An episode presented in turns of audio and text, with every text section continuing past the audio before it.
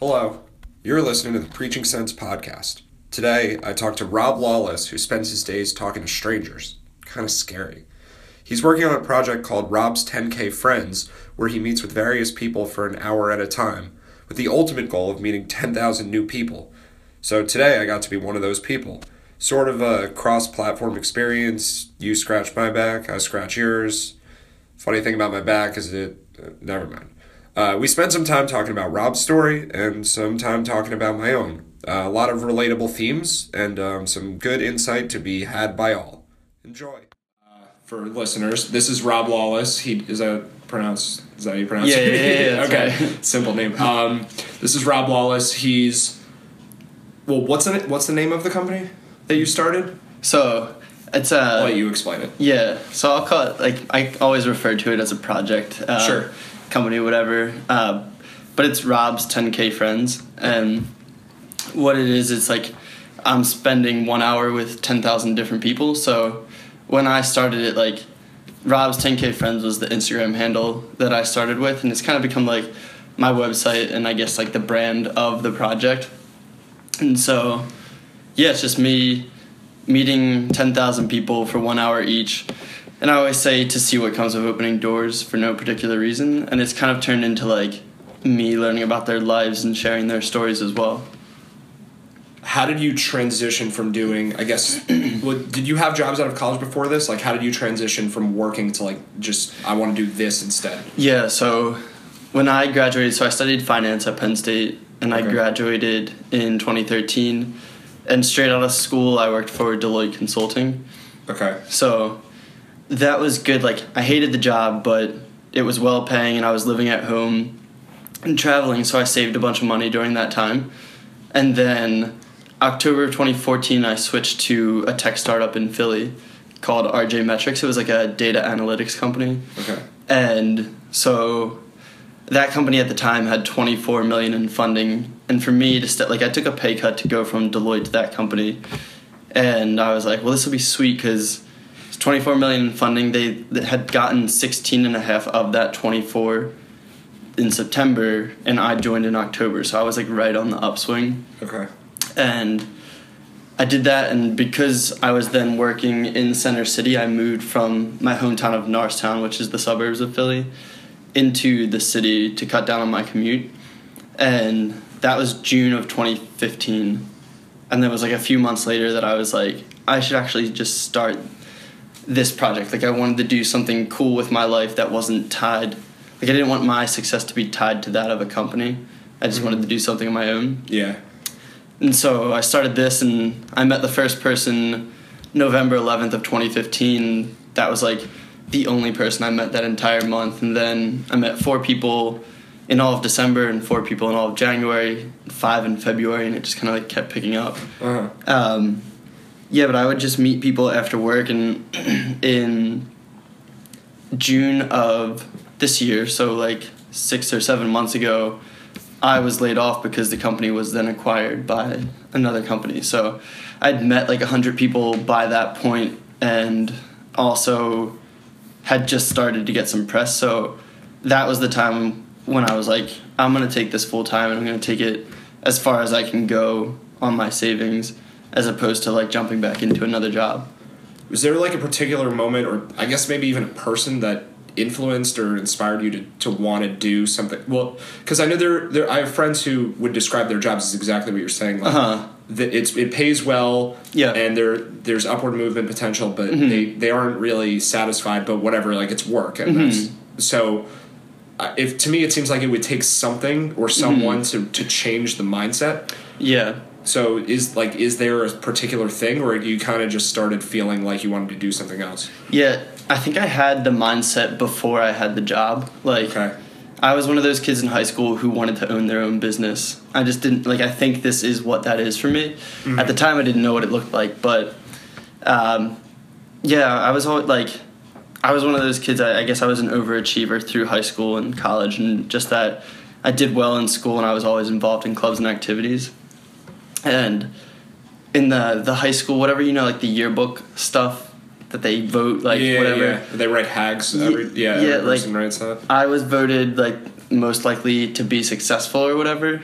Yeah. like that type of deal. And so, um, That's yeah, cool. Yeah, That's a nice honor. Yeah, yeah. So I was like, I got to live up to it, right? Yeah. But um, I I always wanted to be like, and I never wanted to be like famous or anything like that. But I wanted to be like kids in homeroom to be like, oh, that kid sat in front of me in homeroom or something like that. Uh huh. Um, Sort of famous, but like famous and like known, I guess. or- Yeah. Okay. Or well regarded, but Right. yeah, when I was in college, like my roommate and I, we we literally used to come up with ideas in like the middle of the night and write them down and be like, "This is gonna be our million dollar idea." I've gone through that phase. yeah, yeah, and I, I think like I think it's what we grew up with in that we had like Mark Zuckerberg and Facebook and we had Evan Spiegel and Snapchat, mm-hmm.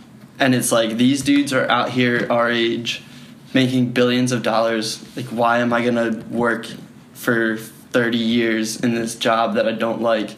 So for me, I was always looking for an escape before I was even in the thing. Okay, that makes sense. Yeah, and just to give like a little bit more context, the the foundation of this idea, it started six months after graduation because I was like, I'll meet ten thousand people in one year, and That's ambitious. yeah, and I was like, I'll just do like ten minute conversations. I'll do it for seven hours a day, and I was like, that will, like, I was like, in a year of my life, I'll be super known. Like, I'll be able to do whatever I want. Uh-huh. And then I was like, that's a terrible idea. But it eventually evolved into this being like me stop stopping trying to become an overnight success and being like, why don't I like very slowly chip away at something that I really enjoy? Yeah, build a stronger foundation. Yeah, yeah. Which And actually like doing it while you're doing Mm-hmm. it, which I guess is the most important thing. Mhm. I think it's huge. Like, I think having a, the foundation of a struggle or at least a journey to the destination Yeah. i- is, huge because you have no basis if you're an overnight success, like an actual overnight success. Right. Once if it fails, you're like you didn't have anything to begin with. You Yeah, yeah. Just, you just lucked into it, or it just happened. Like you're not going to think of that next idea. Yeah. Necessarily, you might just that might be it. yeah. The um, the hour thing I like well because ten minutes is just not enough. I think to Mm-hmm. um to really get anyone's story. I mean, I. I've gotten complaints from friends who listen to this podcast where like it's too long. Oh, really? And it's only I mean, the shortest one's fifty minutes. I think the longest one's like an hour and a half. Uh-huh. And I don't think you can really like get any points across in less than that. I mean, that's Hmm. it's one of the problems with with media or just like yeah, I guess media in general nowadays is Uh-huh. so short that everyone takes everything out of context because there's no actual context. Mm-hmm. You don't know what anyone actually thinks. Um, the podcasts that I am most influenced by are all at least two hours long. Mm-hmm. Joe Rogan does his for like three hours at a time, sometimes Mm-hmm. four, and some people are like, "That's insane." You, I wouldn't want to listen to that. But if it's if if the people doing the podcast or the radio show or whatever, if they're people that you don't know that well, Mm-hmm. you're not going to really get what they're saying, and like you need some sort of background information. Yeah. Just like I don't know, give someone time to actually get through Mm-hmm. their points because I think people are so quick to be like, "Oh, you said this, you like now I know exactly what you mean," but no one interprets things properly the first Mm-hmm. Yeah. time. hmm So it, yeah, with with the extra with the the full hour, it seems like you'd really get a good grasp on like what type of person someone is. Mm-hmm. Yeah, and even I agree with you too because I think about that and I'm like, that is a good amount of time to scratch the, at least the surface of someone's life and like get a feeling of who they are. Yeah, But there's still so much to their lives, like. Yeah, like it's crazy. I've had people who I've become more close with like reveal deeper parts of their lives to me once they became more comfortable with me after that hour. mm-hmm.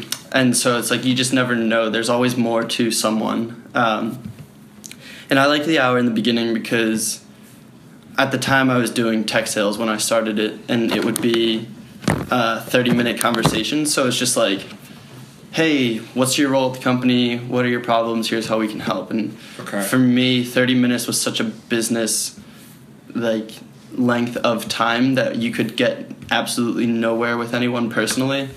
And so i felt like an hour gave me time to to run out of topics to speak about. And i thought that was a cool thing because you would get to a point where you felt like you were out of things to say and then you had to sit there and be like all right what else can i think about and that's when you go like a level deeper right. yeah You need you need to actually like process what has happened so far in the conversation and say, okay, now now we can move on to this. Like it's not something you can plan beforehand, really. Right.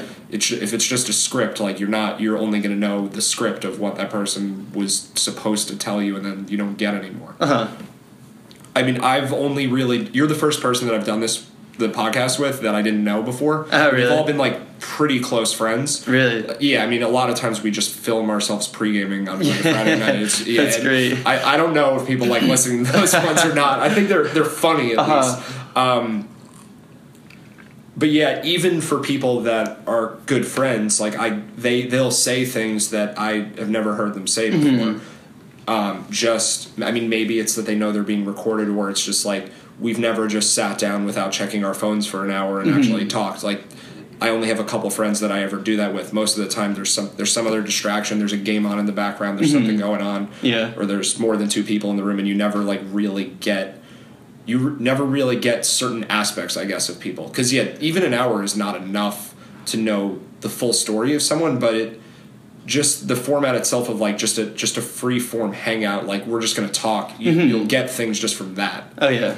Yeah. So yeah, I definitely like that a lot. Um, yeah, there's a lot of similarities I think um, in term like between what you're doing, what I'm doing. I think, which is cool. Like Yeah, yeah. when, um, Brett Altman, for those that don't know him, was our mutual friend. Mm-hmm. Um, he was telling me that I should meet you. and I was like, yeah, I sort of like get what he's doing. Uh-huh.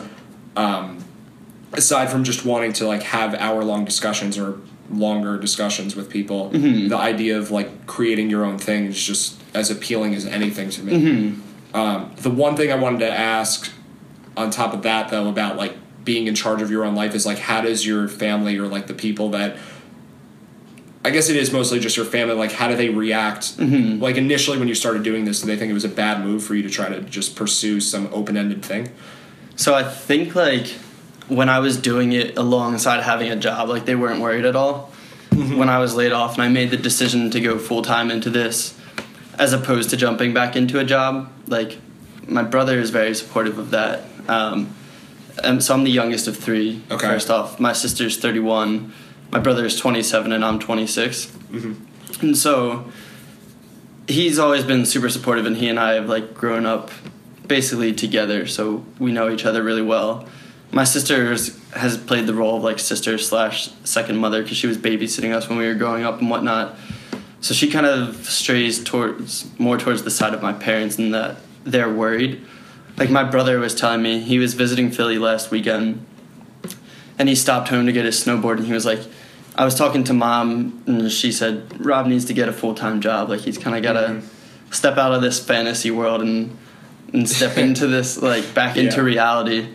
Um, so it's it's it's weird. Like my family is supportive, but I know that they would much rather me jump back into what's safe. Yeah. And I say that referring to my mom, my dad, and my sister. Okay. Yeah. Your my bro- brother's your like, brother's on your side. yeah, he's like, go Yeah. for it. Yeah, yeah. There's, I think there's this thing about parents like they they want the safer route just because.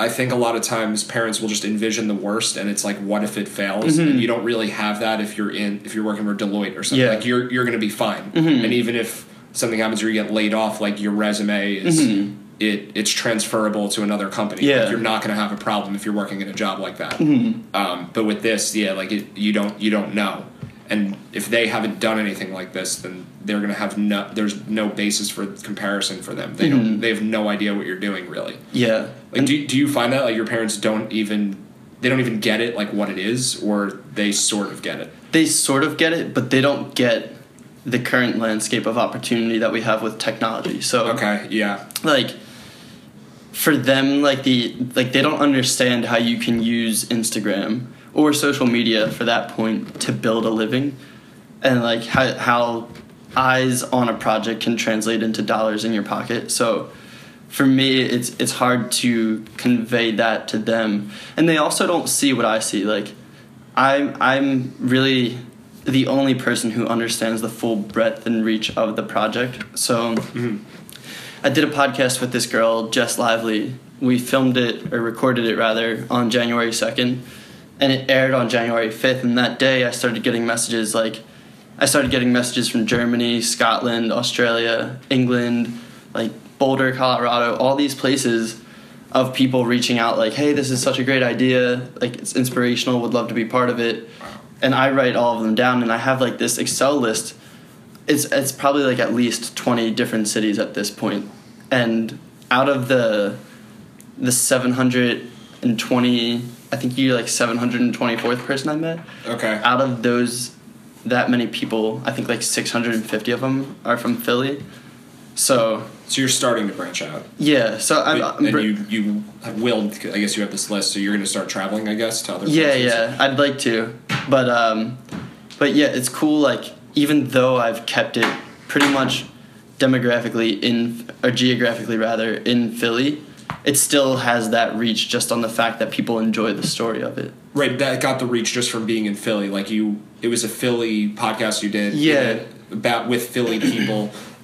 Said in Philadelphia, and it's still got all over the world just through social media. Mm-hmm. Yeah, her. Well, so my project has been largely based in Philly. Her podcast, she was like in Austin. She's, I think she's from Austin, but mm-hmm. she has like this national audience or international audience. So Oh, wow. that was like the channel how it got out to the other countries. Okay, right, but as long as you, yeah, you don't need to know someone who's like really famous. You just need to know someone who is influenced, and then maybe they know someone who is influenced. And it can, if your story's interesting, it kind of just like it just gets out eventually. Yeah, It's like on Twitter, someone who has like 50 followers will tweet something, and you see it has like a million retweets Yeah, it, yeah. it somehow found its way to someone who Yeah, has yeah. like, or it found its way to Donald Trump or something. I don't Uh-huh. know, like it, Yeah, it made it all the way to the top. Uh-huh. So I guess yeah, I mean, just social media is insane like that. Mm-hmm. You can get anything in front of people. I Yeah. mean, you need to get lucky, obviously, but like if you if you try, it's like enough attempts, you're, and if it's good enough, like eventually you're gonna have something. uh huh,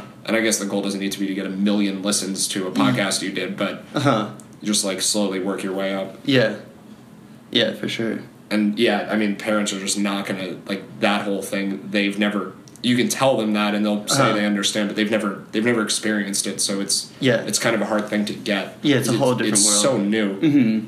Yeah. Um, and that like I worked for a financial advisor in high school, and he's been sort of a, a mentor of mine throughout life because I saw like he was raised in the same area that I was. Um, he was just like a super hardworking dude, and his net worth at the time when I was working for him was like twenty million dollars. Okay. And not that like now like I base success less on money, but Yeah. I mean if you made that much, like you did something right, or he worked hard to get that money. Right. That's the assumption. Yeah, It's yeah. not necessarily Yeah. true.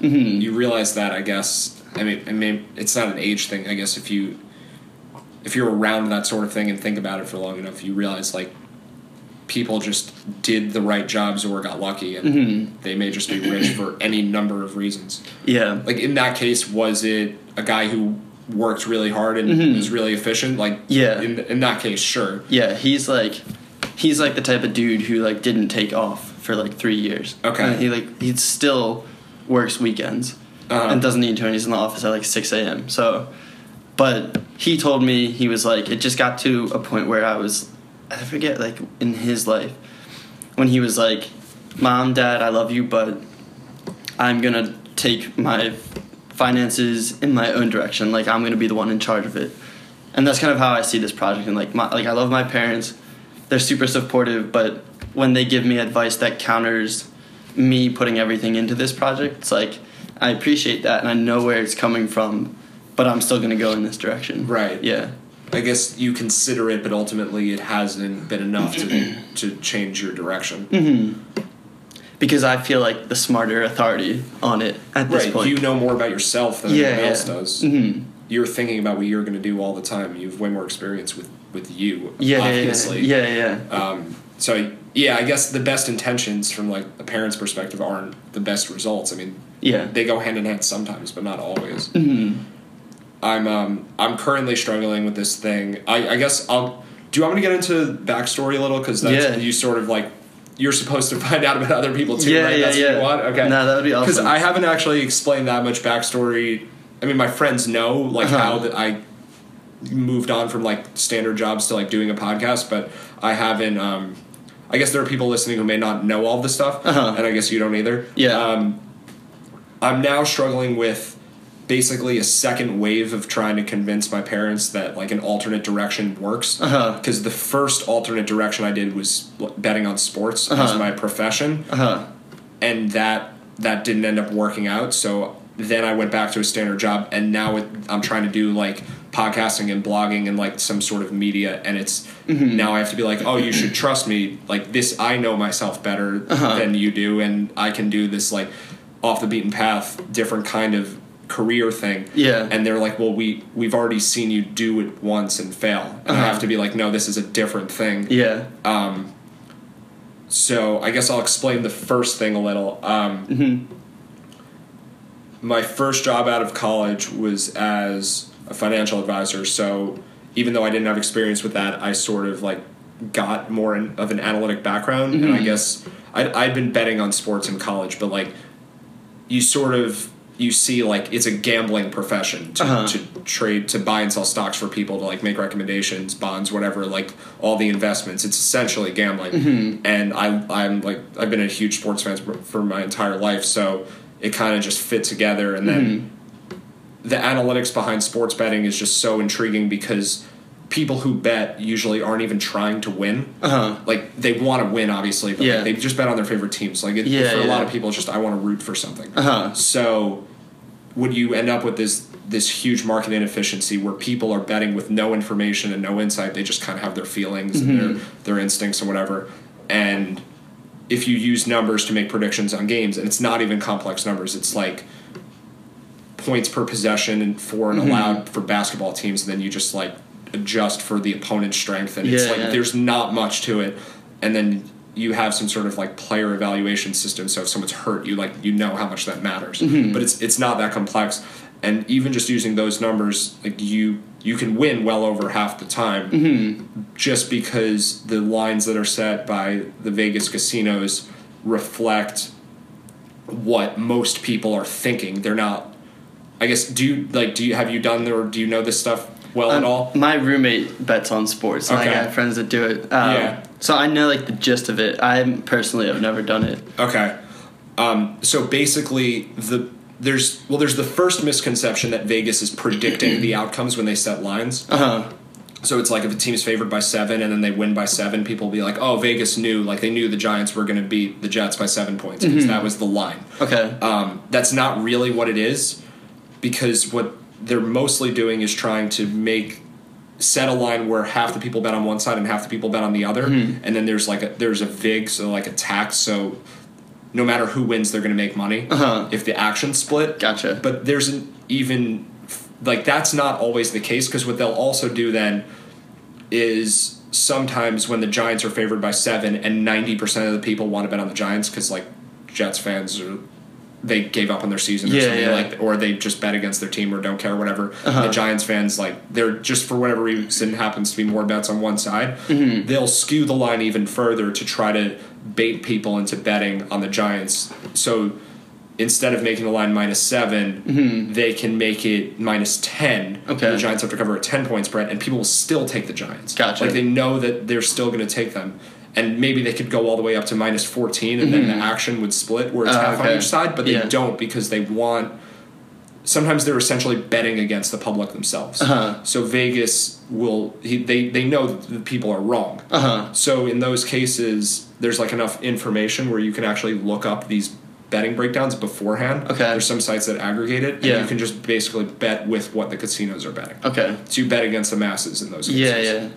And if your if your math happens to align with that team Mm-hmm. as the right pick, then even better. Like tho- those were the ones where you bet the most money essentially. Gotcha. So most people lose because of that, and I guess I was doing really well for a while. I guess you the the problem you run into is if you're betting illegally, like Mm-hmm. around here, bookies don't want to pay you if you've won too much, or they get some sense that you're like you know more. Oh, because Uh, they're like this dude won't report it. Yeah, well, they, I think they honestly, it's like an ego thing. They don't want to lose. Oh, Like they they don't want some guy to beat them. Yeah. But it also takes away from their profit. Like yeah. Yeah. what I've noticed is that a lot of these bookies were, I guess, they're referrals from friends, and they were like the fraternity bookie in their college, like Mm-hmm. Yeah, from yeah. whatever I mean, it just so happens the ones I dealt with were from like predominantly Jewish schools on the East Coast, like big sports schools. So there were a lot of people betting on their favorite teams all the time. Uh huh. And then a lot of them live in the city, and they just continued the the job Yeah. of taking bets, and for the most part, people just continue to lose to them. So if if you're the person that comes in. And they've been making fifty dollars off each person every game. Maybe they make like hundred dollars off each guy a week for so long, and then you start betting like a grand a game and you win. Uh-huh. Like it ruins their entire business Yeah, yeah. they're like they're they're screwed. Uh-huh. Um, and I like I did get to those amounts after a while. Really? Because I started out betting like 50, 100 a game, and then you win and you start like you increase your bankroll increases. You have more money. You start Yeah. betting more. I mean, some of it's like just a, an excitement thing. Like I want to just keep it. I want to just keep growing it. Uh-huh. Um, so yeah, when you're betting large amounts and you win, Mm-hmm. they they they sometimes they would pay and then say you're done. Like I don't want to take your bets anymore. Uh huh. But I guess the reason, the main reason it ended, besides the the bookies not paying, was probably the second biggest reason. It was hmm. mostly from losing at the end because the um, natural human tendency when you're winning mm-hmm. is to keep betting more, mm-hmm. and when you're losing, you're supposed to bet less again. You're mm-hmm. supposed to go back down the ladder. Yeah. But the human tendency is you want to win it back. Yeah, so yeah. I instead of I was winning bets at thousand dollars, Uh huh. and then I'd increase like fifteen Mm-hmm. and then two thousand, and still be winning, and then I'd start losing, and I'd just leave it at two thousand, or even go up to twenty five hundred or Yeah, three thousand, and win it all back. And I probably blew like over a year's worth of work in like three weeks. Really? Yeah, where I ended up like back to even essentially. And I was Uh-huh. just like, well, all right, good times. I'll just stop now. Yeah, I'll- yeah. And then I guess yeah, and then I tried to find a real job, and that was yeah, that was why it ended. So up until that three weeks, you were like sitting pretty. I had had downturns before where I was like near back to even, Uh-huh. and then I'd like stop for a couple weeks and be like, hey, I'm not going to do this anymore. And then what happens is every once in a while you'll see some like crazy value thing where it's like, so I guess a standard bet would be the line's like a spread of six and you think it should only be three, and in those cases you win like a little over 50% of the time mm-hmm. because the line's like slightly off. But then you could have situations where like the Cavs announce LeBron James isn't playing tonight, mm-hmm. and you're able to make the bet before the casino realizes. Okay. And in those cases, your chances of winning the game are like seventy percent or something. Mm. Like because he, he the whole team's different if he's Yeah, or yeah. like Steph Curry or whatever like Uh-huh. major player. Yeah. Or maybe there's like some website glitch or because they're it's not regulated. Uh-huh. So you win like a couple of these like bets that kind of like bring you back in, and then I'd I'd start over and then Mm-hmm. I'd like build it all the way back up. But um, before that final three week downturn, I was at like my peak Uh-huh. of profit. It was like I think the day after last year's Super Bowl Mm-hmm. was like as much as I'd ever been up. Like I had like a giant stack, like a foot tall stack of cash in my closet. I was like I don't know what I don't know what I'm doing right now. It was a little scary to have that. But I was just looking at it like I don't I don't know what to do. I can't put it in the bank. I'll just like I'll just that'll be fun activity. Just stare at it for ten minutes a day. Yeah, yeah. But yeah, it was going well, and then the, there was like a whole emotional roller coaster losing it that quickly. Um, so I guess yeah, that's that was the end of that. Um, so now I have to convince my parents that like if I don't have a standard job, I'll like not screw up. Mm-hmm. And they saw they saw the whole thing. Like they, I was giving them updates on like how I was doing Uh-huh. the time I was gambling. So yeah, they obviously they like they worry that I'm gonna just fall back into the same habits or Yeah. like do something else that maybe isn't related to that, but just also is a thing that doesn't end up working out for me. Mm-hmm. Um, because I guess my dad's been working as a as a bond trader for basically his entire working life, like 30 years. So he doesn't really know anything else besides like a standard Yeah. employee, like a financial job. Yeah, yeah. I mean, he he's not like he has friends who do different things. Like not all of his friends are in that industry, but mm-hmm. the things that I've tried to do, he hasn't seen before. So it's kind of hard. yeah. It's kind of hard to convince them mm-hmm. that, that like that it can work. Yeah. I guess I have to give them examples of other people that are doing similar things. Like I tell them you, about you, like, Yeah, hey, there's this guy Rob, like he's doing something different also. Yeah, you can tell them that I'm making like a bunch of money right now. Yeah, right? Yeah, but But I'm, won't have them listen to this, and then I'll just lie to them and I'll Yeah, tell them you're, yeah, yeah, you're yeah. rich already. yeah, it's there, it's coming. Yeah. Uh, that's great. Oh, so I wanted to, I guess, make the comparison between. Well, we kind of did that already, right? Like the transition from work to um, to starting your project. Yeah. Um, my personal transition was I worked in a healthcare job Mm-hmm. for three months from September until a couple weeks from October until a couple weeks ago Uh huh. um, and it was like spreadsheet analysis and stuff and i just didn't end up liking it and i quit Mhm. and during that time i was doing this like the podcast and the blog and stuff Yeah, yeah. and the main inspiration from it which it's going to sound weird but um, i went on birthright in july Mm-hmm. and like i'm not religious at all Yeah. but there were so many interesting people there and so much time to like i wouldn't say meditate but like just kind of sit and think about what things really matter Mhm. and it was also like coming off of this whole gambling thing so i guess a lot of it's coincidence but Uh huh.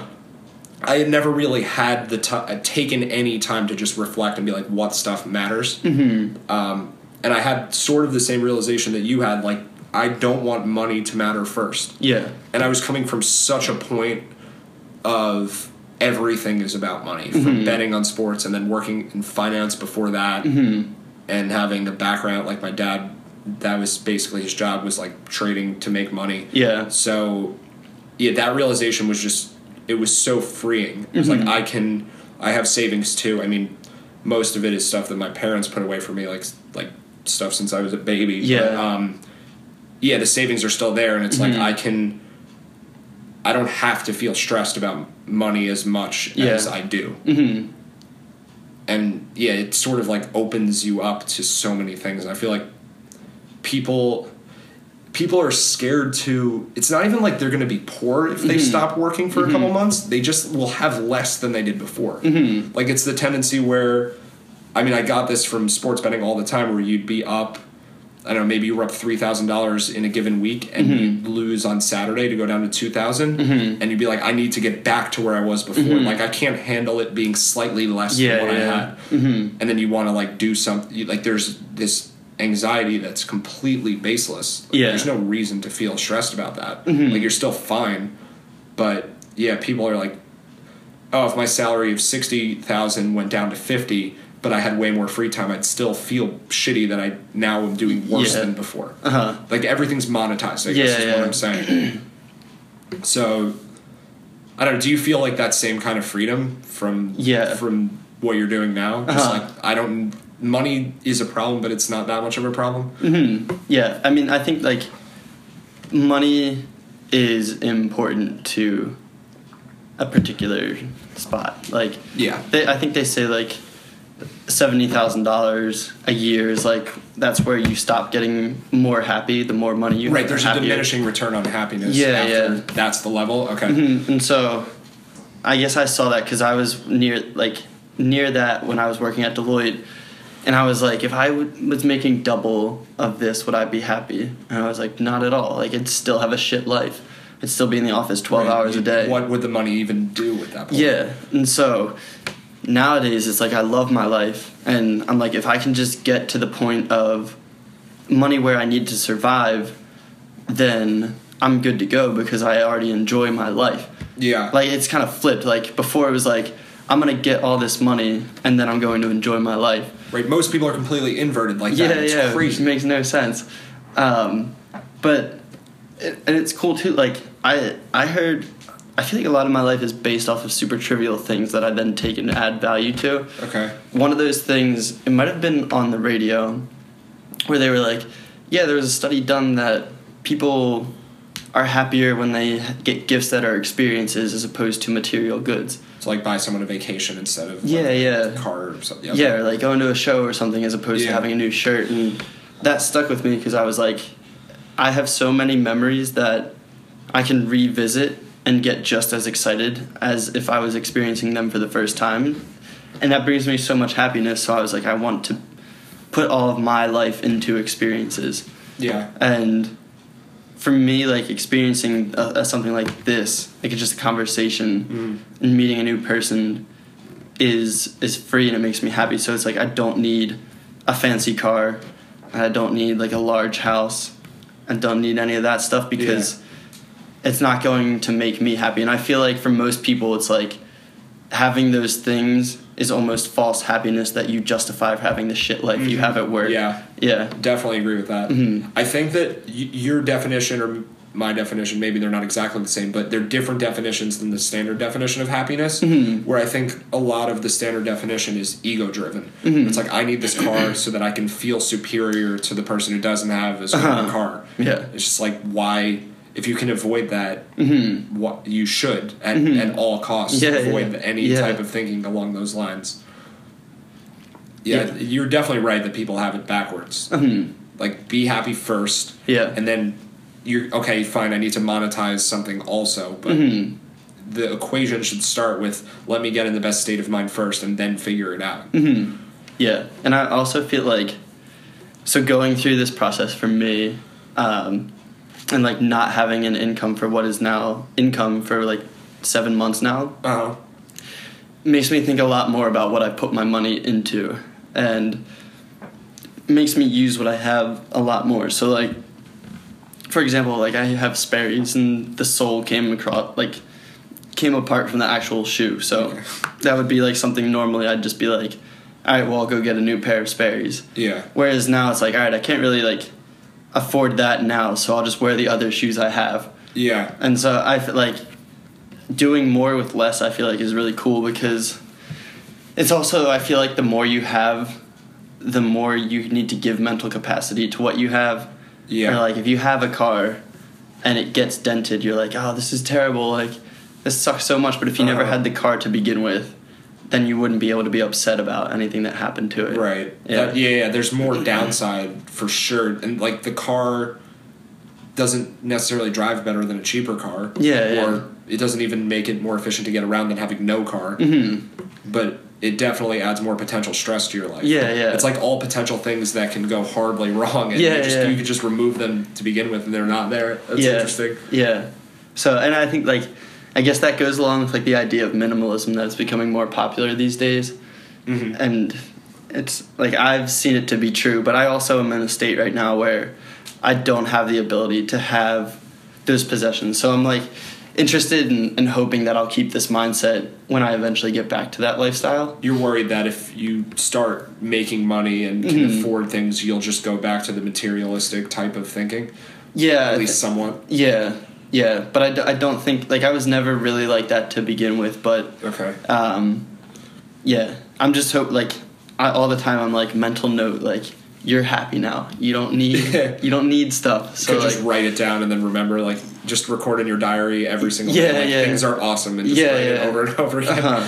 yeah I definitely, I feel that a little bit. Well, I definitely felt it when I had money. Like when I was betting and doing well, I would, I would order delivery for dinner and just sit there and be like, uh, should I? Like I, it's six extra dollars for them to bring it to me. Uh-huh. Would you like? Should I do it? Well, obviously, yeah. Yeah. I'll spend thirty seven dollars to get this chicken parm brought to me because Yeah, like, yeah. why the hell not? Uh-huh. And it, yeah, now that I don't, it's such a healthier way to not.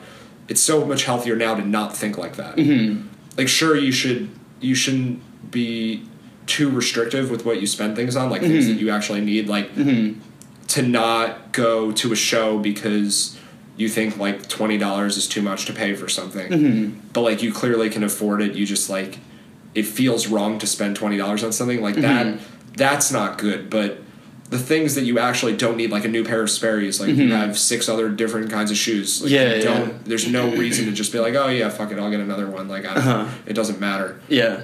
Because yeah it, it's it's good to be mindful of it. It like Mhm. makes you it'll probably help you in the long run i guess to ha- have had this experience when you have figured out how to monetize what Yeah. you're doing. Hmm yeah. And that's what, like I'm thankful that and I feel like everyone should go through that. Obviously, not everyone in their life will, but I, i, think it's just a lot of people can't. Yeah. But I, I don't even think that's true. Yeah. It's it's just unique perspective to see things from both sides. I think that's certainly true that most people can't see it from both sides because maybe they didn't have enough money to begin with to splurge, so they never got that experience, or maybe they're they're just too scared or fixated or like they're in their their corporate structure their corporately structured career trajectory and like they could never possibly remove themselves from it mm-hmm. but i guess i guess if you're going to start on any side that's the side where you'd want to start and then you can always you could always go backwards from there Yeah. it's i think it's all psychological like why people can't Mm-hmm. accept or cope with you know just there's there's so much emphasis on money it's it's crazy Mm-hmm. Yeah, but I, I like.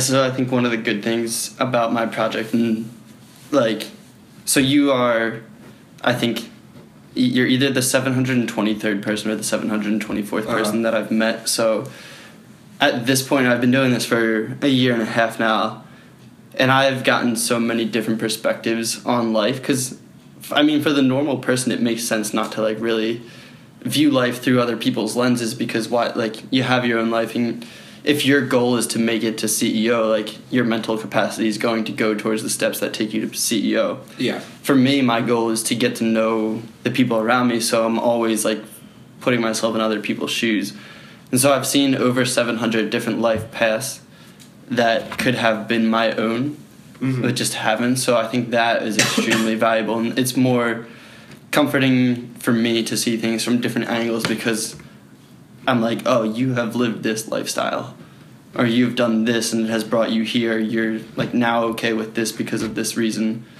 So, I think I've been lucky to get that through my project, which contributes to a lot of the this thinking that I have today. Yeah it, it's definitely cool not just cool but like it's it's useful Mhm. like you're saying to hear things from everyone's side it's like all these different paths and it's still like people are still fine like, Mhm. it still works Yeah. there's so many different ways to make things work hmm and it, but somehow there's a huge chunk of people that we know or i guess people in the world that are doing things the exact same way Mhm. like they're all in the same type of jobs and they're not experimenting. They're not learning about other people. Hmm that's for sure. Hmm that's um i guess do you ever have this fear that like you're complete i mean it's gonna sound crappy but like you're completely delusional and like you, the things you're doing are, like it's not gonna work? Like do you wake up in a panic in the middle of the night at any point and just go like i'm insane. This is not a useful way like i'm gonna run out of money and be homeless at some point? Sometimes I do like very like very rarely do I think that um, but I do like sometimes I'm like what what am I doing? Like am I just crazy right now? Yeah. but c- because for me like I when I was on that other podcast we were talking about it and I was what I said to girl was like yeah because you see the ceiling while most people see the floor.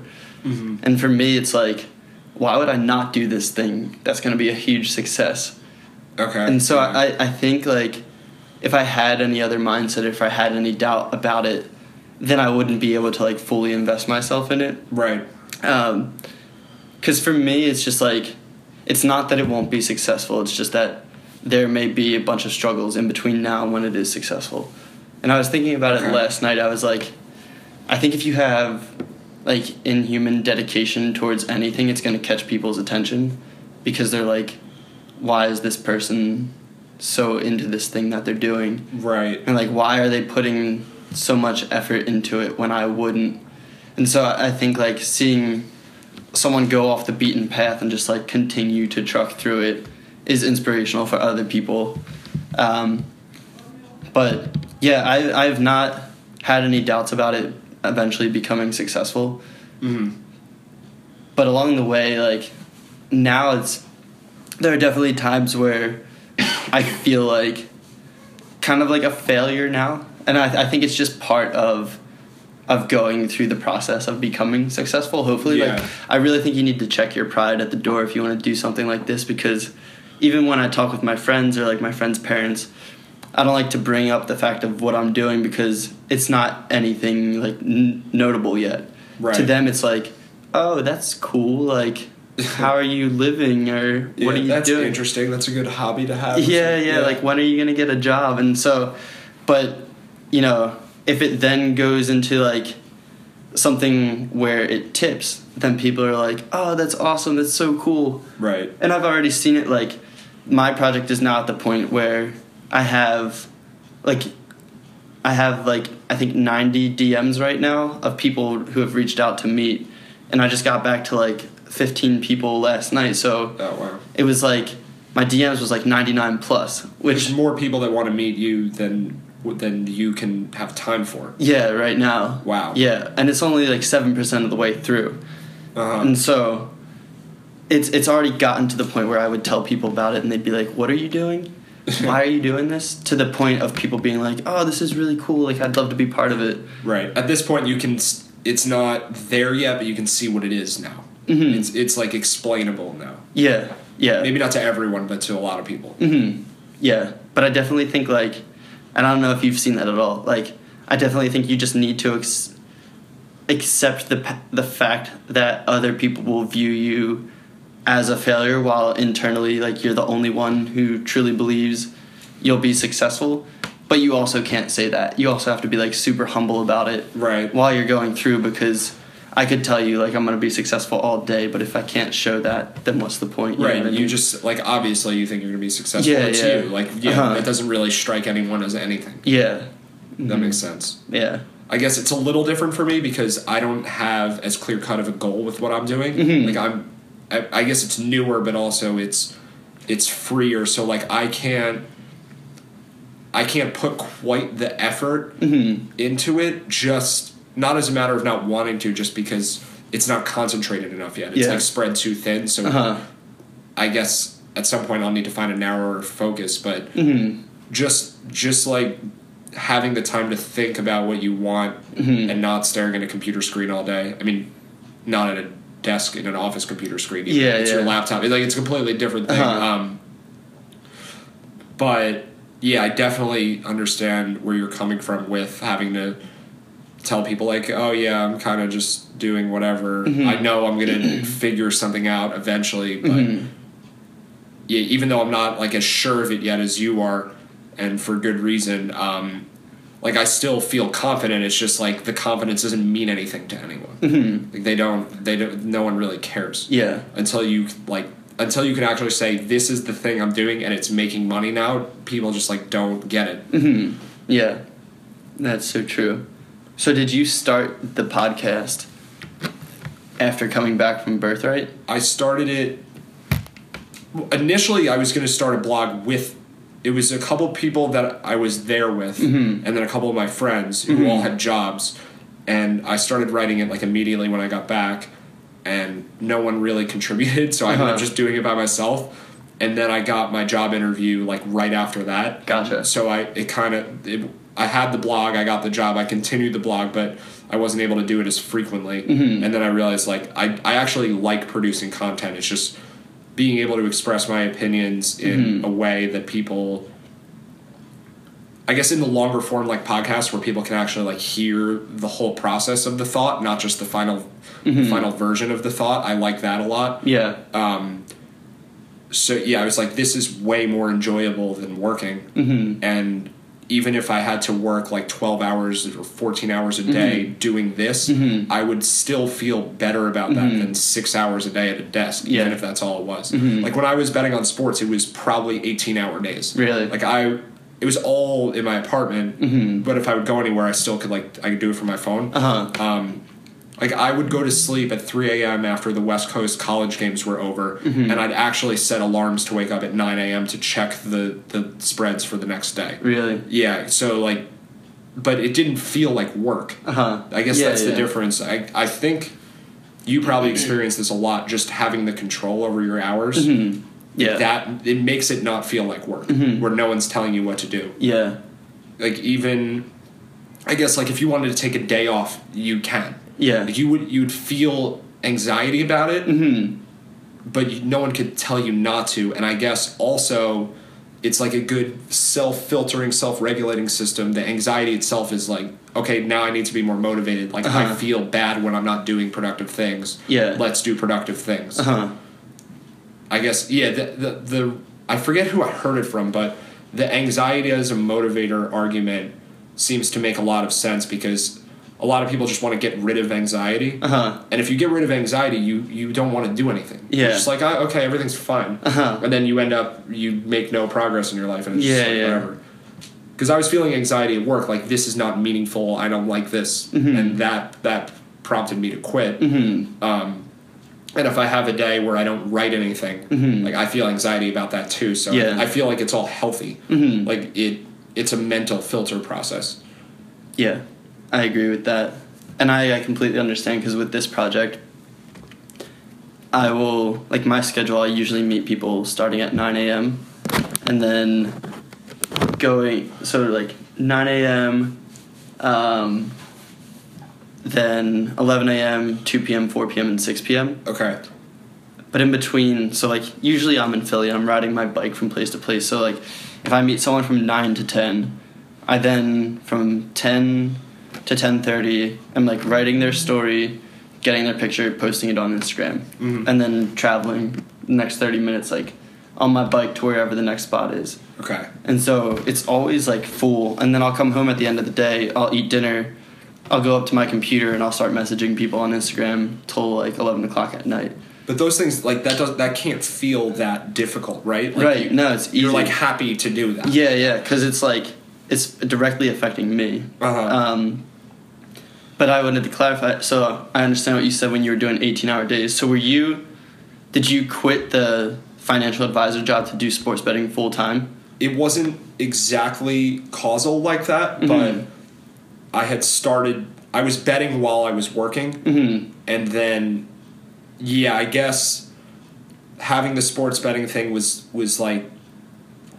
I'm trying to think of a percentage to attribute the reason for it to. Maybe like a third to half of the reason. Mm-hmm. I, I guess it was primarily I didn't want to work as a financial advisor. I thought it was like not the highest job in terms of morality and like ethics, Mhm. and um, I didn't think that anyone could really like have a better take on the market than someone else. Yeah, yeah. To like a significant degree, and at least like I wasn't there. It would have taken me years to get there, Mhm. even. Um, and yeah, I just thought like I was comparing investing in stocks to betting on sports, and just like betting on sports is so it makes so much more sense and it's so much simpler, Mm-hmm. and you can win so much more easily, and I like it more because I'm a sports fan. Uh-huh. So yeah, I guess when I was doing those 18 hour days though, like what you're talking about, Mm-hmm. I wasn't working.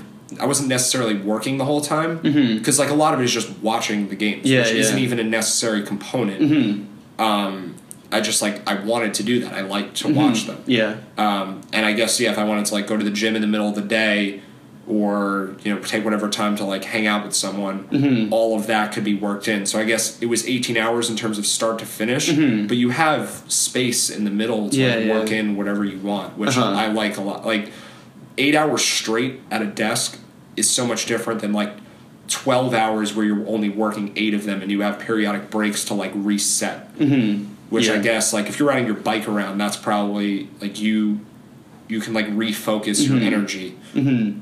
because that's I mean walking, driving, whatever, just like you're moving. So Yeah. that that's that has to be helpful, right? Uh huh. How far would you typically bike to go meet people? Is it like long distances? The most is probably like 30 minutes. Okay, so Um, you're like incorporating some amount of exercise into it. Oh, yeah. I, I bike like five miles a day, probably. Oh wow, Yeah. So, and probably oftentimes more than that because I'll go like to a place and then back to my place and like to a place back to my place mm-hmm. because sometimes I'll write the stories like at my house and I just I like being there to write them. yeah, Um, but yeah, sometimes I'll go from like I'm like kind of like on the east side of Philly, like Okay. northeast center city. Sometimes I'll go to West Philly, and that's like a half hour bike ride. mm-hmm. Um, but yeah, it's cool. It's like exercise is a byproduct of the yeah. of the thing. Yeah. A lot of people say they don't have time to work out, but like that, you're literally making your life faster by working out. Yeah. Your exercise gets you from one place to the next. Like I um, I make it a point to take the stairs up and down in my building every day, Mhm. even though I'm on the tenth floor. Yeah. Because like, it's quicker than the elevator, and it's Mhm. also exercise. So it, it gives me more time, and it's Mhm. useful. Like most people would be like, I, I don't know, I can't find five minutes in the morning to go like, go run or do some push-ups or whatever. Uh huh. I guess it's like this very binary thinking like I can do this or this, Mm-hmm. which kind of relates to like the whole employment thing. Like I'll either work this job or this job, and they they can't. People don't take the time to process. Like there are other things out there. Yeah. There are other ways to make things work. Mm-hmm. Yeah. So you did financial advisor, then you were like solely focused on sports betting, I had or were you working? I should alongside? probably mention this one. So I had two jobs while during the sports betting thing. Okay. One was a summer internship working for a baseball company. Okay. So that's sort of like. I think it was during like one of my downturns where like the betting wasn't going as well, and I'd taken somewhat of a break, and I was like, and this internship opportunity popped up. I think a friend told me about it. Yeah, it was yeah. like a baseball radar company. I was like, that sounds awesome. So Uh-huh. I, I did that for two months. It was just an internship, and then while I was there, I found out about this startup that was starting a. They were trying to start a hedge fund that would bet on sports. Mm-hmm. Um, this was, I think, it was the end end of 2015, and it was it was like perfect. I was I was in the midst of betting at the time, and the job itself was going to be focusing on that exact thing. Mm-hmm. Um, and we we were like there were only I think f- there were five people working in the office. I think it was no bigger than like like this. It's like a living room, the Mhm. whole office. Yeah. like we were sitting at a table, like one table together every Uh-huh. day. Um, and we were putting together like theoretical models and stuff, Mhm. and like making hypothetical bets and like tracking on a spreadsheet. Like this is how we would do if we were in Vegas, and that Mhm. was like we were going to move to Vegas if we, if it went well. Yeah. And then after a few months, the boss just decided that he didn't want to move his family to Las Vegas from New York, and Hmm. then it just shut down. Oh. That was the end of that. Yeah. And I, I was I got I got laid off like a month before they actually closed, maybe two months before, because I think they made a last ditch effort to like move away from sports betting and think of like some other project. Yeah, so yeah. I wasn't really needed. Mhm. But I remember when I got fired, I was like, uh, this is such a relief. Like I can just go home and like I can have my I had two laptops. Mhm. I think I had three at one point actually. Uh-huh. Where I'd like watch Netflix on one and then like check the betting stuff on the other Yeah, one or yeah. two with the whole day. I was like, this is great. I can go do my thing now. Yeah, yeah. Instead of just sitting here in the office and doing it. Uh-huh. Um, but yeah, that company would have been it would have been perfect because I was getting I was getting paid too, Mm-hmm. which made yeah made the whole thing a lot more palatable. Like when you lose money Yeah, betting wise, at least you have a salary. Uh huh. So without that, when you lose money, I mean it's yeah it's like as stressful as anything. Yeah. But yeah, I, I was working like intermittently while I was doing that. So. Okay. Yeah, I've now had four jobs that all have. I think they've cumulatively lasted one and a half years. Okay. They're four jobs. you tell people that it's like, oh, you can't hold a job. It's like, well, I mean, I did quit two of them, and one of them ended Yeah. because it was an internship, and the other one the company went out of business. So like, Yeah. Yeah. I mean, what do you want from me? Yeah. Yeah. Yeah. Um, but yeah, I mean, I just I don't care about that sort of feedback. Like Mhm. someone says, and maybe you've gotten the same thing. Like you can't hold a job. You have Mhm. to do this like crazy thing because you're not good enough to have a regular job. Like Mhm. it just whatever. I don't care that you say that at all. Mhm. It doesn't it doesn't mean anything. Yeah. Yeah. And it's kind of like I always have just been like, unless I'm dead, like I can still become a success. So I've always Mhm. just been like focused on that. Um, I'm gonna check the time real quick. Do you mind? Yeah. Go. Okay. I think we're like almost at an hour. Yeah. Maybe right about an hour. Yeah. So I, yeah. Do you have to. Are you meeting someone next? I mean, yeah, we can cut it now. I think Yeah. we covered like as much as we could cover. Yeah. Yeah. Cool. I have yeah someone to meet at five that I got to travel to meet. Okay. Um, yes, we can cut it if that's cool. All right, yeah. Well, thanks for, I guess, yeah, thanks for doing this over radio. Yeah. It's yeah. just like a little bit abnormal for what you normally do. Yeah, and th- thanks for being part of my thing as well. It's like I don't know if the people listening are fully aware, but like You want to do like a plug again? I don't know how many people listen it, how many people actually listen to these things. It's not that many, but if you want to like say again what it what your project's called and Yeah, where they can find you on Instagram, Twitter, or whatever it is. yeah, so it's just Rob's 10k friends um, on Instagram, Facebook, and Twitter. Everything is mainly done through Instagram, but yeah, this has been our hour together of me spending like one hour with 10,000 people. So you are now part of the club too. I guess. Nice. Yeah, Well, yeah. glad to be a part of it. Yeah, yeah. Thanks for being part of it. It's definitely an interesting story. yeah. Yeah.